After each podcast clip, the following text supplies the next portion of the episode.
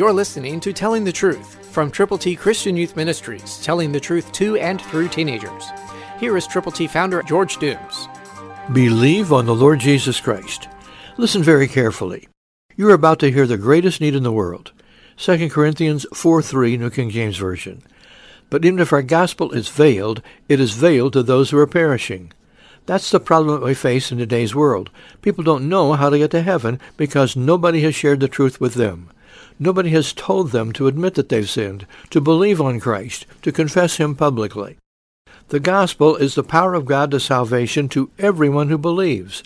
The gospel is that Christ died for our sins, that He was buried, that He rose again on the third day, according to the Scriptures.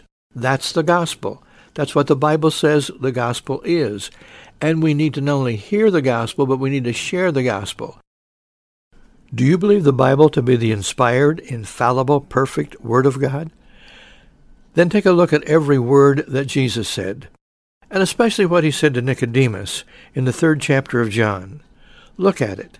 Let it hit you in the heart, and be willing to share God's good news with people who need to know the Lord. Remove the gospel from its hiding place.